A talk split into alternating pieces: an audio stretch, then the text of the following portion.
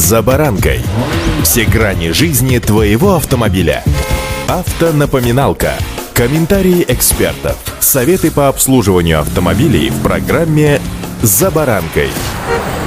Владельцы автомобилей старше 10 лет могут стать свидетелями самых различных технических проблем со своей машиной, а также их различным проявлениям. Чем больше возраст автомобиля, тем больше рисков появляется у транспортных средств. Вполне может быть, что все эти беды связаны не с техническими узлами и дорогостоящими датчиками, а с тем, на что мы обращаем внимание, как правило, в последнюю очередь. Это проводка между ними. Сегодня совместно с экспертами Автофлота разбираемся в цепях и соединениях. С вами Александр Карпов. Здравствуйте. Автомобильные факты.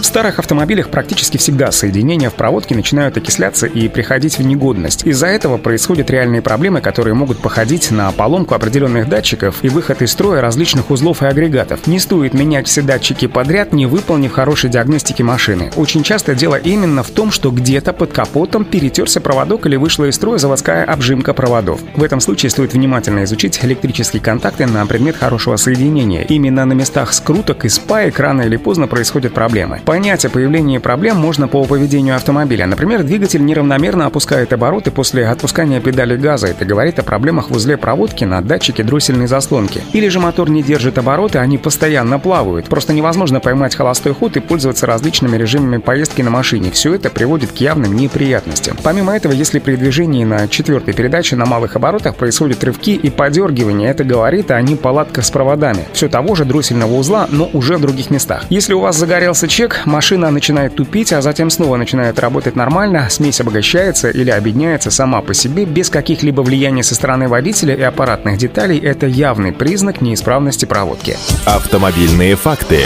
Да, разумеется, это не все, что может сигнализировать о проблеме, но не заметить то, о чем я сейчас вам рассказал, просто невозможно. Чтобы понять, зачастую проблема, ну, если выражаться очень-очень общей, не в самом проводе, а, к примеру, в скрутках. Во многих автомобилях даже не бюджетного класса используют скрутки проводов, которые никак не закреплены, кроме изоленты и термоусадки, вследствие чего они легко окисляются. Помимо скруток еще есть и спайки. Если производитель паял скрутки, то они также могут окисляться, и если вашему брату уже более 10 лет, это самый прекрасный возраст для начала данного процесса, так что данную особенность стоит тоже проверить. Есть еще одно слабое место – это большие скрутки в проводах. Иногда в этом узле используются еще и клемники. В других случаях паяют провода, но очень часто все держится на банальных скрутках, которые очень легко отходят и портятся. Помимо этого есть еще и штекеры, которые подключают датчики. В этом случае сам датчик будет работать неправильно, и, разумеется, он выдаст некачественные данные на электронный блок управления или может просто сгореть от неправильной проводки. Автомобильные факты. Проверять проводку в автомобиле не непросто. Это очень сложный узел, в котором накручено довольно много проводов. Очень сложно разбираться, что именно могло стать причиной определенных проявлений неполадок, но с помощью обновления или ревизии проводки можно убрать практически все неприятные моменты в эксплуатации автомобиля. Важно обратить на это особое внимание, так как работа проводки отвечает за основные особенности поведения двигателя. Будьте внимательны при работе с проводкой, иначе неправильные ваши действия приведут к еще большему количеству разрушений. Поэтому важно относиться ко всему с должным вниманием и не лезть в проводку автомобиля, если у вас нет для этого достаточного опыта. Удачи! За баранкой.